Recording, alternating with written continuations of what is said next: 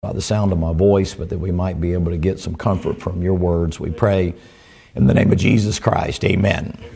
All right, now we've been talking about this thing about the baptisms and those kind of things. It's important to make sure you understand that there's more than one baptism.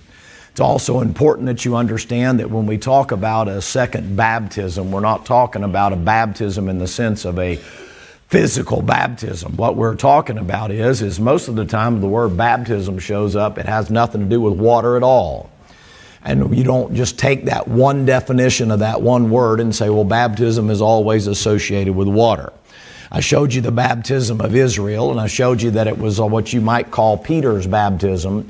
It's not John's baptism. John's baptism was done to reveal the Messiah. And then Peter's baptism is for the nation of Israel. In Acts chapter 2:38 it says repent and be baptized every one of you in the name of Jesus Christ and you shall receive the Holy Ghost. That baptism comes after a dissertation where Peter is telling them that y'all are the ones that crucified the Lord of glory and Peter tells them, now what you need to do is repent of what you just did and get baptized. That's not for you. And if you take that it's you, matter of fact, come if you will to Matthew 28 real quick before I get to this other one. If you take that, then you equate part of your uh, uh, salvation being connected with uh, baptism. You're baptized by the Holy Spirit into the body of Christ you're baptized into Christ, not in water. That happens the moment you get saved. Whether or not you got saved uh, sitting in your in your car, whether you got saved, Brother Brad got saved uh, by beside his bed. Uh, I got saved at the corner of a dining room table in Miami, Florida. And the day I got saved, I got baptized in the Holy Ghost. Now, my eyes didn't roll back in my head. I didn't hostile Sean tie and tie a bow tie economy Honda and so on and so forth if the initial evidence of the baptism of the Holy Ghost is speaking in tongues, and why doesn't everybody speak in tongues? I showed you on uh, last uh, Wednesday or last Sunday, excuse me, I showed you the proper use of the word tongues and how it is a language and how it never involved women anywhere in the Bible and it was never done as evidence to anything other than an unbelieving Jew. When Cornelius speaks in tongues in Acts chapter number 10, Peter is there as well as a bunch of other unsaved and unbe- I mean unbelieving Jews because they were taught that the Holy Ghost could not go to the Gentile. Now you have Gentiles that are there, and the Lord allows Cornelius to speak in their language so they can hear it and understand it. And Peter scratches his head and said, Well, how's that happen? And the Lord said, It's going to the Gentile now. That happens when after Acts 9, when Paul gets knocked off his house, there's Saul off of his horse, and now he'll become Paul. And then Peter comes in Acts 10 there to Cornelius. By the time you're at Acts 15, the apostle Peter says about the apostle Paul, we believe as he believed. That means the death, the burial, and the resurrection, because now it has been laid out to the apostle Paul.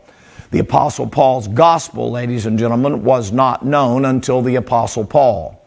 Now, this will be difficult for some of you that are visiting because you think that all the way back to the days of Adam and Eve, you think everybody is saved by grace through faith and that not of yourselves, the gift of God, not of works, lest any man should boast. You think that it's always been either looking forward to the cross or looking back to the cross.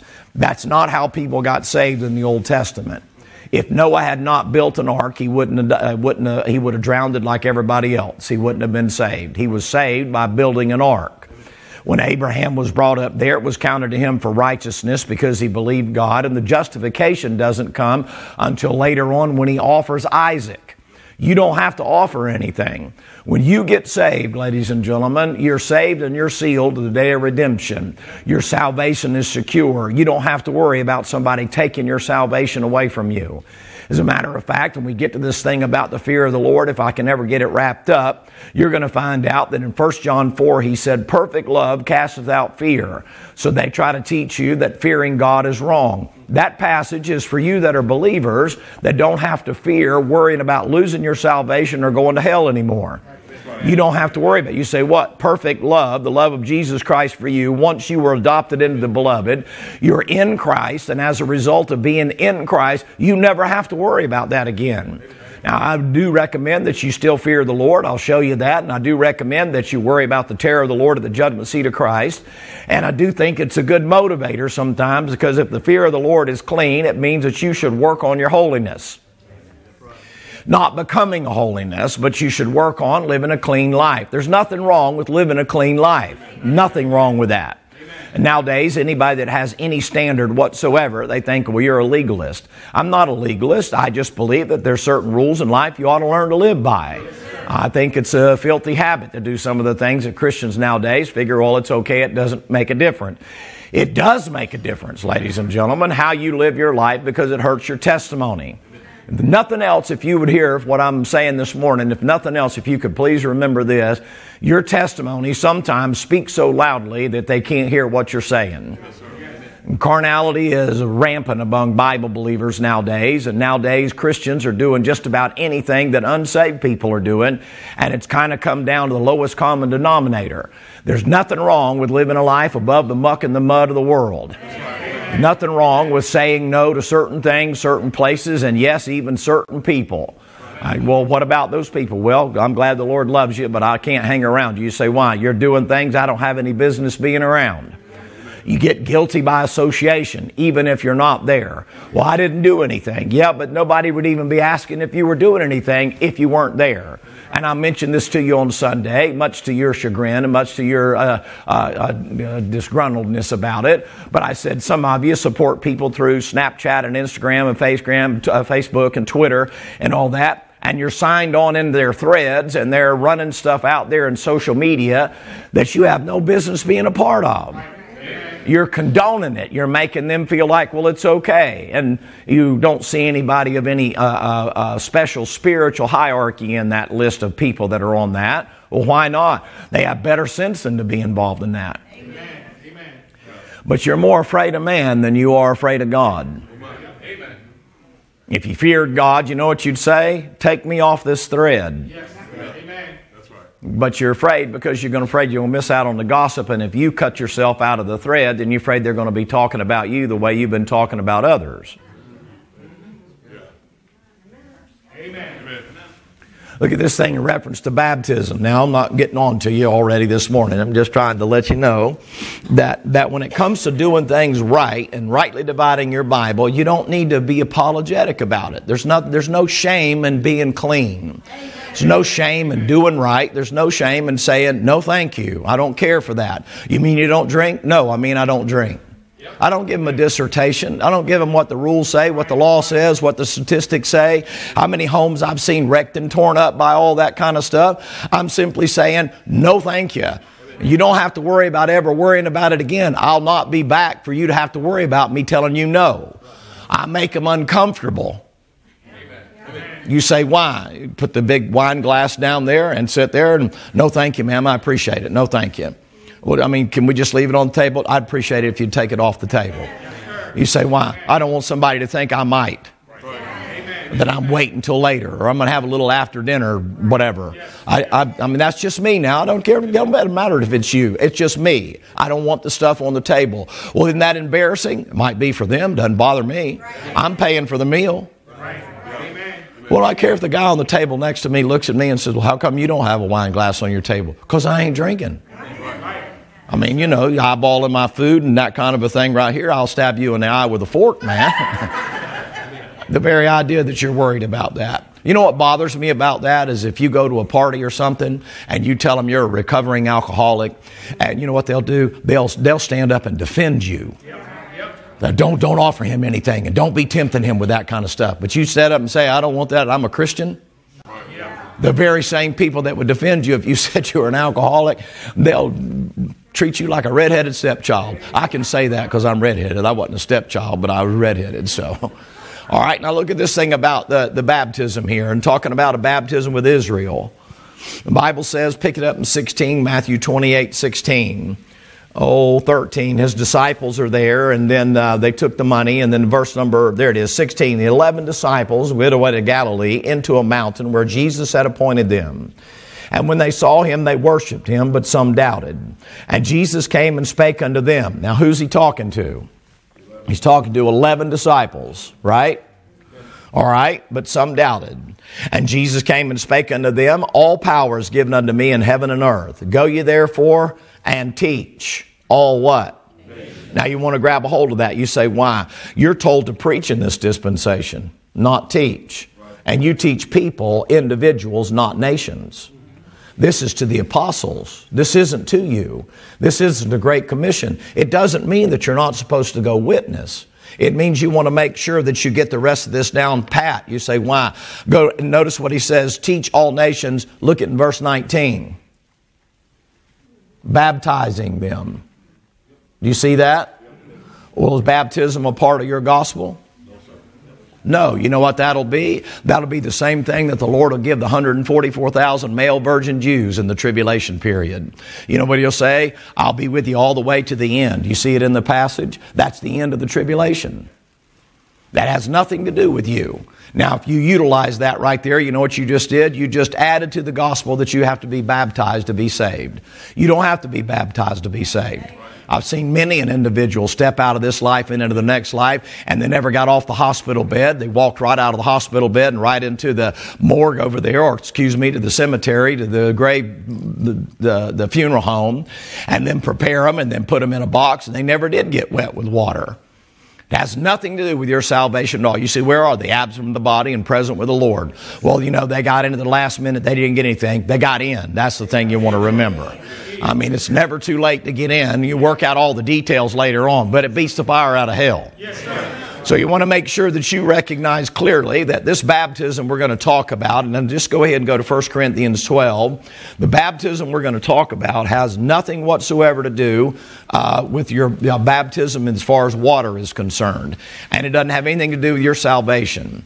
Baptism for you, you say, well, you're a Baptist church. You have a baptismal pool and you put water in there and you uh, put people under. Yes, it's a testimony of a good conscience toward God. Maybe you haven't had much of a testimony. Maybe you're afraid. Maybe you haven't uh, really uh, know, feel like you don't know a whole lot about the Bible. And so therefore, you feel like it's very hard to have a testimony. Well, it's a good testimony for you to stand there without saying anything. You're buried with Christ like He was and raised again the newness of life. It's a picture of your baptism. Amen. 1 Corinthians 15 says you're being baptized for the dead. That's not Mormon theology where you go into your tree in the family tree and sit up there and say, Well, I'm baptized for these people that weren't Mormons. No, it has to do with baptized for people that would be in a congregation watching you that are dead in trespasses and sin. And they get to see an outward testimony of a Christian submitting themselves to baptism and going over in the water and coming back up. Why is he doing that? Well, it's a picture of what's already happened on the inside. You say, Why is that, preacher? Because they don't understand spiritual spiritual things. 1 Corinthians 2 The natural man receiveth not the things of the Spirit, for they are spiritually discerned, neither can he know them. Now, you understand clearly what I'm saying because you're spiritual, you're saved, you have a sixth sense. Those individuals can't see it. You have to draw it out for them and you have to give them sort of a color representation of that. They understand the things of a man, say the spirit of man. That's 1 Corinthians 2 again. They can understand seeing a picture of a man going down and coming back up. But spiritually, they can't get it. He doesn't get it. So your testimony allows them to be able to see something they can that they can comprehend and something that they have an ability to adhere to, to be able to watch, to look at and say, "Oh, okay, well I can I can understand that." But to expect them to understand the spiritual birth we're talking about right now, it's beyond them to get it. You say, "Why? They don't have the capacity. They're not saved yet." Now, some of you have a hard time because you sit down with people sometimes and you just you just rapid fire verses at them all the time. You rapid fire verses, even when it comes to salvation. I believe in the Romans road. I believe in giving them the scripture. I give them over there in Isaiah 53, wounded for our transgression, bruised for our iniquity, chastised his peace laid upon him. By his stripes we're healed. I believe, come let us reason together, though your sins be as scarlet, they shall be white as wool, though they be red like crimson, they shall be as snow. I believe Revelation 3, behold, I stand at the door and knock. If any man come and open him, he'll come in with him and he'll sup with him. I believe for God so loved the world. I believe all those verses. But the problem is, is when you rattle those things off like a machine gun to unsaved people, you're familiar with them. They don't know what you're talking about. Now, let me help you with something, okay? There's too much pressure on you that you think you have to know Genesis to Revelation in the Bible before you have the capacity to witness to somebody. You don't have to know that stuff. You have to know the one that wrote it, Jesus. You know the greatest testimony you have? Let me just tell you what Jesus did for me. That woman at the well in John chapter number four, she comes over there, and when she gets saved over there, she had five husbands, none of them her own. I mean, the epitome of a home wrecker. She comes up there and without any lessons at all, without any classes at all, without any new members classes, without any classes on rightly dividing, without any of that stuff, all she does is go into the town and say, Come see a man told me everything I did. Amen, amen. And you know what she did? She turned out the whole town. Let him tell them. But at least she brought them. Now, see, that takes the pressure off of you. Do you know all the answers from A to Z? Do you know Einstein's theory of relativity? You know how it plays in with the Bible? Do you know this? No, but I know Jesus. Amen. I know where I'm going when I die. Wouldn't that be refreshing? Doesn't that take pressure off of you? I mean, it's good to play dumb sometimes. I mean, they're not going to understand it anyway. You're going to, you, they don't have any ability to even argue with you about it. They're lost. They don't have enough Bible to fill a thimble. You're not impressing anybody. But what I don't like is, is that oftentimes, like a lady told me this past week, she said, I never would have believed the devil used scripture to keep me from witnessing to other people. I said, What do you mean by that? She said, I thought you had to know all of these things and all of this stuff and be able to give a dissertation on all that stuff in order to be able. She said, I was scared to witness somebody. I was afraid they'd ask a question I couldn't answer. I said, I get questions like that every week. I mean, you never had somebody come up to you and ask you questions about the Bible you don't get? And you don't even understand, you're thinking to yourself, well, what in the world, man? I don't know the Bible. I should just keep my mouth shut. Just tell them what you do know. Now, if you've met Jesus Christ, whether it's on the road to Damascus or on the road to, you know, Washington for that matter, you probably need him up there. But wherever it is that you met him, just tell him what the Lord did for you. That's all there is to the thing. And that takes pressure off. Now, I didn't say don't study to show yourself approved unto God, a work beneath not to be ashamed, rightly dividing the word of truth. I didn't say don't give attendance to reading. I never said that. I said that you don't have to know all the answers, you have to know Him. Amen. And you'd be surprised if you walk with Him and talk with Him long enough. I mean, I got news for you. I know some people that really, they don't know half of the Bible you know, but they sure do know Jesus.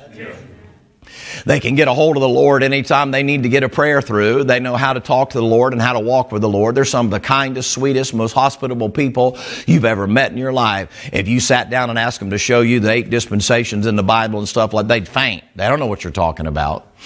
They'll just say, you know, preacher, I don't know what that is. I know what it ain't. That ain't for me, so I ain't worried about it. You get them tied up in Matthew, Acts, and Hebrews with all those verses on there where they talk about you could lose your salvation and stuff like that. They look at you like a blinking frog in a hailstorm, man. They're, they're just, you know, they don't know anything. But boy, get to talking about the love of God, the grace of God, the goodness of God, the mercy of God.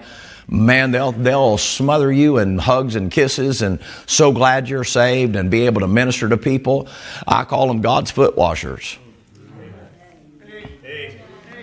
You say, why? Because they're just always serving and helping and trying to do something. And they don't, you know, you, you see, you, you have to understand, ladies and gentlemen, the stuff I'm trying to teach you, if all it does is go to your head, all you need is a bigger hat to be able to get through the back door, cover the circumference of your head. That's intended to go to your heart. If it doesn't go to your heart and help you to help other people, it's not any good. All that intellect doesn't do anything. It make your head swell, and it can make you the tin man. And then every time you walk, you squeak. People live in hospital beds, and people live in nursing homes, and people live in wheelchairs, and people live with sickness at the door all the time, and that kind of stuff. The kind of religion that, that talks about the head all the time is nothing but a religion. The relationship that ministers to people where they are, that's the relationship that reaches people. The stuff I'm showing you is not so you can go out there and show everybody everything's to make you realize I got to the bottom of everything that the Lord is.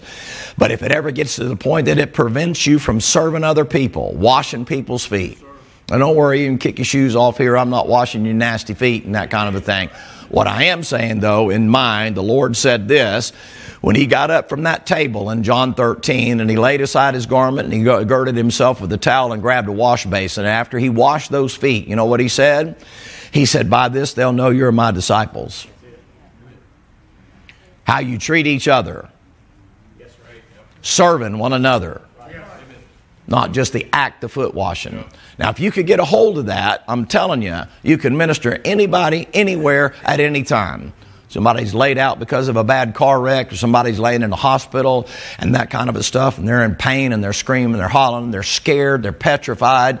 I mean, they don't know what's going to happen. They're waiting for the white coat to come in and tell them stuff like that. That's not a great time to tell them about rightly dividing the word. Not a great time to tell them about 1 1 and 1 2 in the book of Genesis. Not a great time to tell them about all the other things that you might know that makes God real. It's a great time for you to minister to them and to try to help them and to say and pray with them and thank the Lord that He's with us and able to help us and able to meet our every need. And it ain't the time to 828 them. That ain't the time to walk in there, you know. Well, we know that's easy. We'll just swap places with you. Wait till you're laying down there. I mean, that's a tough thing. Now, you want to grab a hold of that. You say, why? Because I'm showing you things, and just because you know more than most preachers and most Christians in Duval County, it doesn't make you better than them. It's that you know all that stuff. Here's Jesus Christ. He comes down here. I think he's God manifest in the flesh, if the Bible's right in the mysteries I taught you. Is that right? So he's all God and he's all man, right? How much time does he spend giving you all the major details of things? You know what he teaches his disciples? How to minister to other people. You've missed that. Coming to church is not just to increase your intellect, it's to enlarge your heart. To make you realize, man, after God did this for me, I got a responsibility to do this for other people. Help them out. Do be a, be a blessing to them. That's where your rewards go up there. You're not going to take a test when you get up to the judgment seat. You think the Lord's going to get up there and quiz you on the books in the Bible? What about before 1611? He's going to hold you accountable. You had it and had an opportunity to know it. Don't we'll put the book up now because you're not worried about taking a test, but you got to be careful about people right now that don't even have a Bible. Just because you have a Bible doesn't mean they're not going to be judged any more worthy than you are. You say, why? Something everybody can do with whatever relationship they have is you can serve other people. Nobody wants to be the servant. Nobody wants to be the foot washer. But the Lord seems to take a lot of credit about that or take a lot of, of recognition about people that are willing to do that. It's the Pharisees that thought they knew everything. You know those Pharisees? Those Pharisees never would bow their head, bend their, uh, bow their head and bend their knee to wash the feet of anybody else. Those Pharisees say, boy, if he knew who was touching him. Lord, thank God I'm not like that fellow over there, that wicked, ungodly sinner who's beaten on his chest and got his head bowed. Lord, I fast twice a week and I give him over and above the tithe and I do this and that and the other. You want to be careful about that. That's the Pharisee. Yes, sir. If I teach you anything that takes your heart out of it, you want to be skeptical. You should have your heart enlarged. Those boys are walking on the road to Emmaus after the resurrection. I'm getting to this in just a second here. I'm just blowing the cream off the top here a little bit. Uh, the boys are walking on the road to Emmaus, and the Lord shows up, and the Bible says He withheld their eyes. They didn't recognize Him when they came up there. And He said, Well, you know, why are you so sad? And why are you so forlorn? And all that. And he said, Well, you didn't hear? He said, No, I didn't hear. hear what? you didn't hear they crucified the, the Lord? And the Lord said, No, well, what's, what's all that about? And they all start to talking. And before long, you know what? They said, Well, why don't you come in here and eat with us, man? And the Lord turned aside and sat down to eat. And then boys get ready to grab that bread and they get ready to take a bite. And the Lord said, Excuse me, fellows, just a moment. if could, please. Uh, yes, sir. What, what's that? Well, I'd like to thank the Lord for that. oh, well, yeah, I guess we should, you know. And the Lord takes that bread and. Tears it like this. And he says, Father, sure do appreciate you and thank you for that. And and those boys immediately go, This is my body which is broken for you. This too. You know what that Bible said? Did not our hearts burn? You say what? When they heard him talking to the Father? Oh, taste and see that the Lord He is. You know what that Bible said? They'd gone several miles down the road there. You know what that Bible says? It says when the Lord left, they ran. They became marathoners. They ran back and said, You'll never believe who we had supper with. You'll never believe who we had supper with. You say, What happened? A burning heart always cares about other people getting in on it. That burning heart, they don't ever want to keep it to themselves, they want to share it. They can't wait. Intellect, It's a little bit different. You don't want to share too much because you don't want people to be quite as smart as you. Real Christianity is what you do for others. You walk with Jesus first, others second, and you on the bottom of the pile. Modern theology is just the opposite. It's yourself first, others second, and Jesus on the bottom. You want to flip that thing up if you want joy. All right. Where are we at? Oh, 1 Corinthians 12. Okay. I wonder why I was over here in Revelation. I'm ready to wind it up, man. Let's get on get on out of here. 1 Corinthians chapter number 12. Why are we there? Oh, I know, baptism. I am not taking cold medicine. Verse 12, for the body is one. 1 Corinthians 12, 12. For, a, for as the body is one and hath many members, and all the members of that body, being many, are one body, so also is Christ. For by one Spirit we are all baptized into one body, whether we be Jew or Gentiles, whether we're bond or free, and whether we've been all been made uh, drink into one Spirit. Now, this is important for you to get. You say, why? Well, because the uh, not just the hyper dispensationalists, but also people that are called briders. You ever heard of a brider before? Anybody heard of that? Those are briders believe that you have to be baptized into the body of Christ. Now, how are you baptized in the body of Christ? In the pool of water. How does it have to be done? It has to be in an independent Baptist church of their choosing, and it has to be by an independent Baptist preacher who they believe descended from John the Baptist. And you have to, they actually believe this. As a matter of fact, where I grew up, up in that area through there, all up through Tennessee, north of North Carolina, and North Georgia, all up in there, there's just a hotbed of those individuals. They're real persnickety. They're real, uh, they're, they're, they're real uppity. So you go to this verse right here and say, well, let me ask you a question. If you're being baptized into the local church, if that's the case, how come there can be Jew, Gentile, bond, free, male, and female? There's male and female in here. There's bond and free. There's, there's Jew and Gentile. You say what? The body talking about there's a spiritual body. It's not a physical body. The very idea that if you're not baptized in an independent Baptist church by an independent Baptist preacher, that you can't be a part of the bride of Christ. That's as crazy as believing that you have to go to church on Saturday. That's the most ridiculous stuff. If people just don't even, why? You ain't a Seventh day Adventist, are you? I mean, what do you do with people before the law? The Sabbath wasn't even known to way out in Exodus when it was given to Moses. Where's your Sabbath day? Oh, why, even the Apostle Paul in Romans 13, when he runs down through the Ten Commandments, he leaves that one out. You say, why? The Sabbath was given as a sign to Israel. You're not a Jew and you're not Israel. They're just lazy when it comes to their Bible study. Well, don't talk about them that way. Well, stop being so offended. They're trying to train wreck you. The that's the most ridiculous thing you ever heard in your life that they take stuff that doesn't even belong to you and put you in bondage to it. I don't have to worry about lighting a stove on Saturday. I don't have to worry about how far I walk on a Saturday. That's people being tied to some kind of law. They don't keep that law. If you uh, offend at one point, you've offended in all. Man, I'm not under that law. Thank God I'm not under that law. You say, why? I might have overate a little bit a couple of days ago. Somebody laid out a whole bunch of steak and shrimp and Bundt cakes and all kind of other stuff like that. And of course, I just said, no, spoonful, please, you know. I did like you did. I thought I was at a smorgasbord and I better get it while I could in case the tribulation started. Galatians chapter number three. Galatians chapter number three. It's funny, you can get them, man. You can get them real, real easy. They don't think it's a sin to sleep too much. Well, the Bible says a little more sleep, a little more slumber, a little more folding the hands. You can't get the, the, the garden plowed. Well, it's cold outside. I'll go another day. the garden doesn't get plowed. There's all kind of things. How about slothfulness? You ever been lazy before? I mean, just pure T lazy. you sitting down on the bank of the river, man, watching the river go by there. Are you sitting at the house and you get up and go, got up and went? You ever been that? That isn't just for old people. That's you just just kind of like, well, I know I need to do that.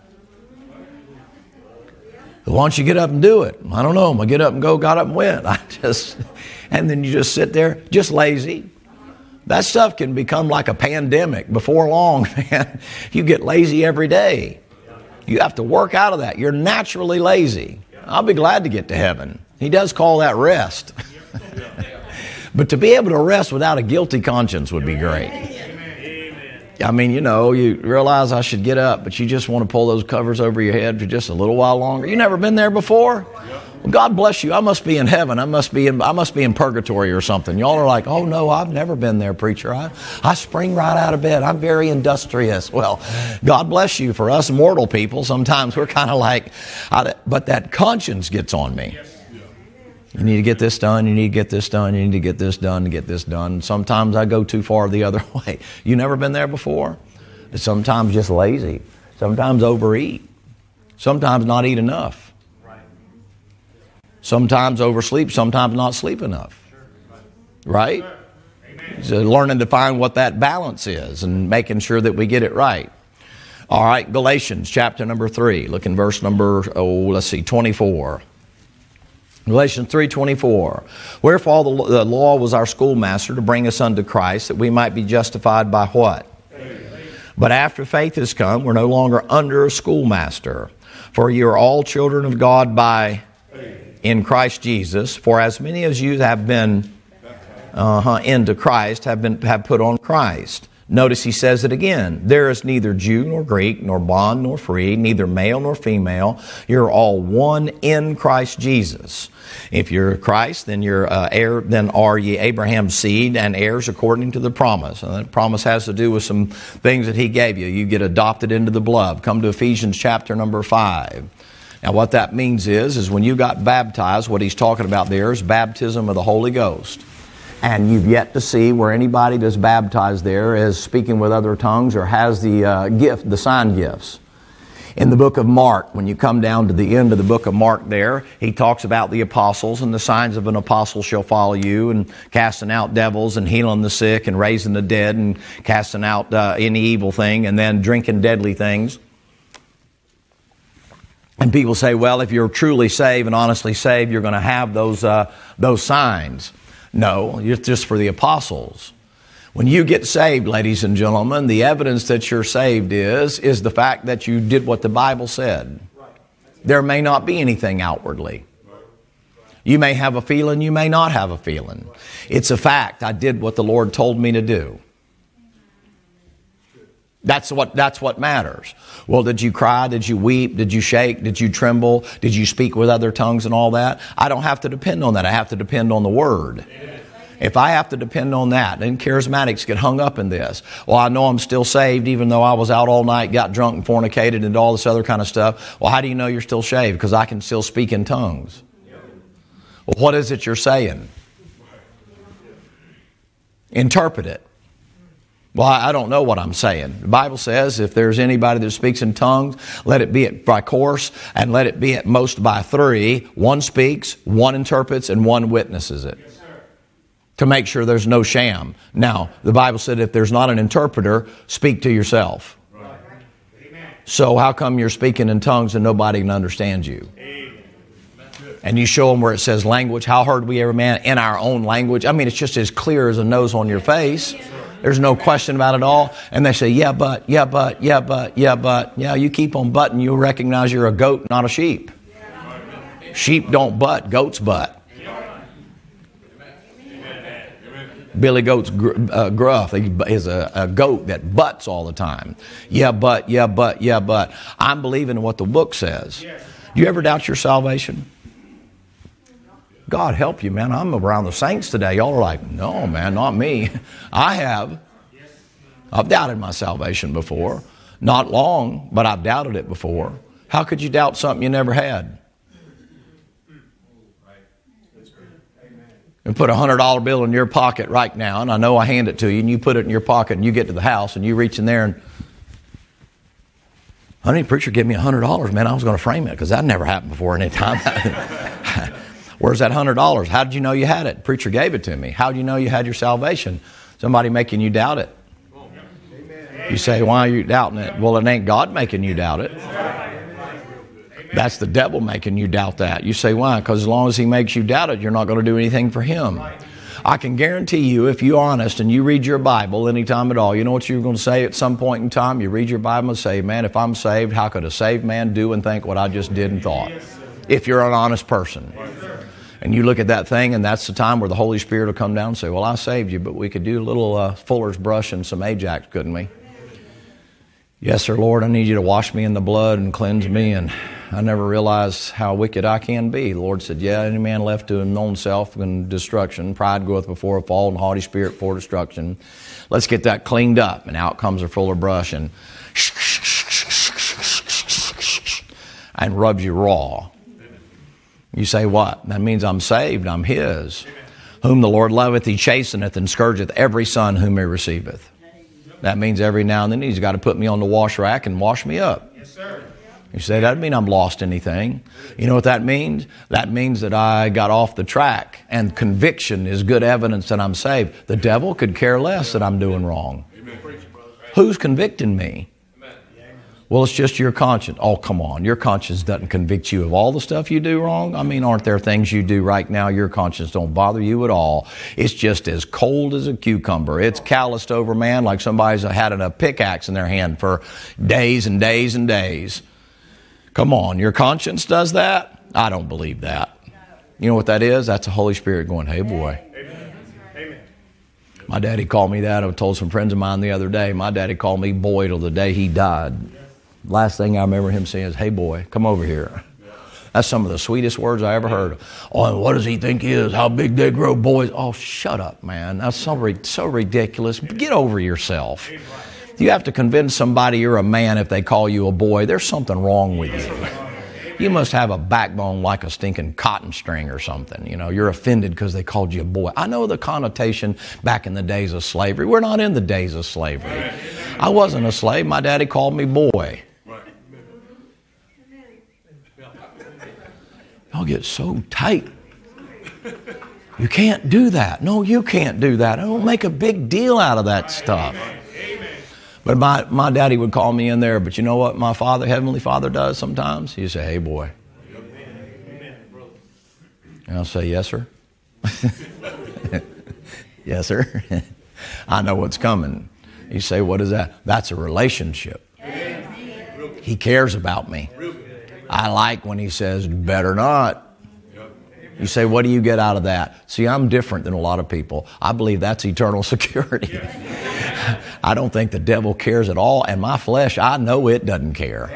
That's the Lord telling me, it'd be better if you don't. And I think, I must be saved because if I wasn't, he wouldn't care.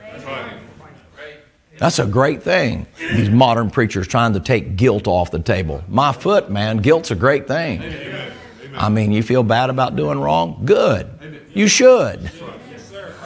My dad would blister my hind end, man, and I know some of you disagree with all that. I mean, I didn't get whippings, I got whoopings, man. Me and my brother and my sister, my, my sister, she didn't hardly get any, man. She was a little stinging angel. But, um, you know, but she's a good woman. I'm not saying that she wasn't, but just seemed a little inequitable at times. my brother and I got caught doing about everything you could do, you know.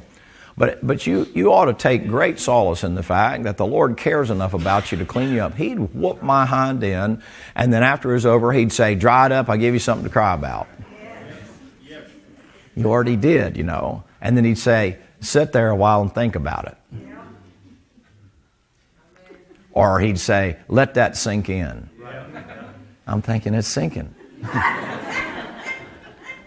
say, What would you do? I didn't go to the HRS and say, you know what? I knew a lot of kids I grew up with. They didn't have a daddy to give them a whooping. They didn't have anybody that cared about them. They just ran wild all the time. They just went hog wild all the time. Nobody in the parking lot to pick them up after practice or anything. Nobody in the parking lot to pick them up after school.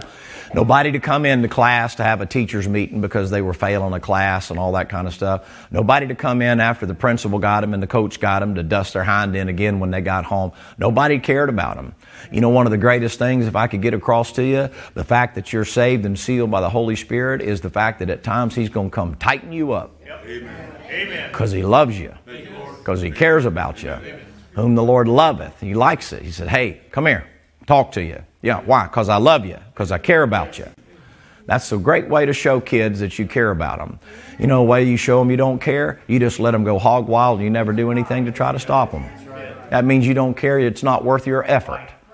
I look back now and I feel sorry for my mom and daddy, the stuff that I had to put them through and how difficult it must have been for them to have to go through. It upsets the whole household. All of a sudden, I've ruined their day because I have to step in there and make them correct me. That takes time, it takes emotion.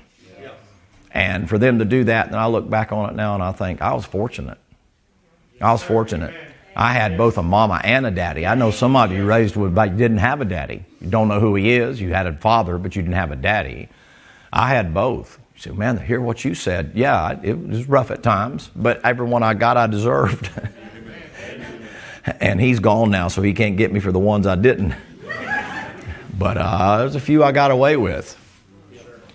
But I knew it'd catch up with me sooner or later. All right, let me give you this real quick. Ephesians 5, verse number 30, we'll take a, a break here. Uh, the Bible says, For members of his body, so you're part of him, of his flesh and of his bones. Why is that good? Because that way you're in his body, you can't fall out of it.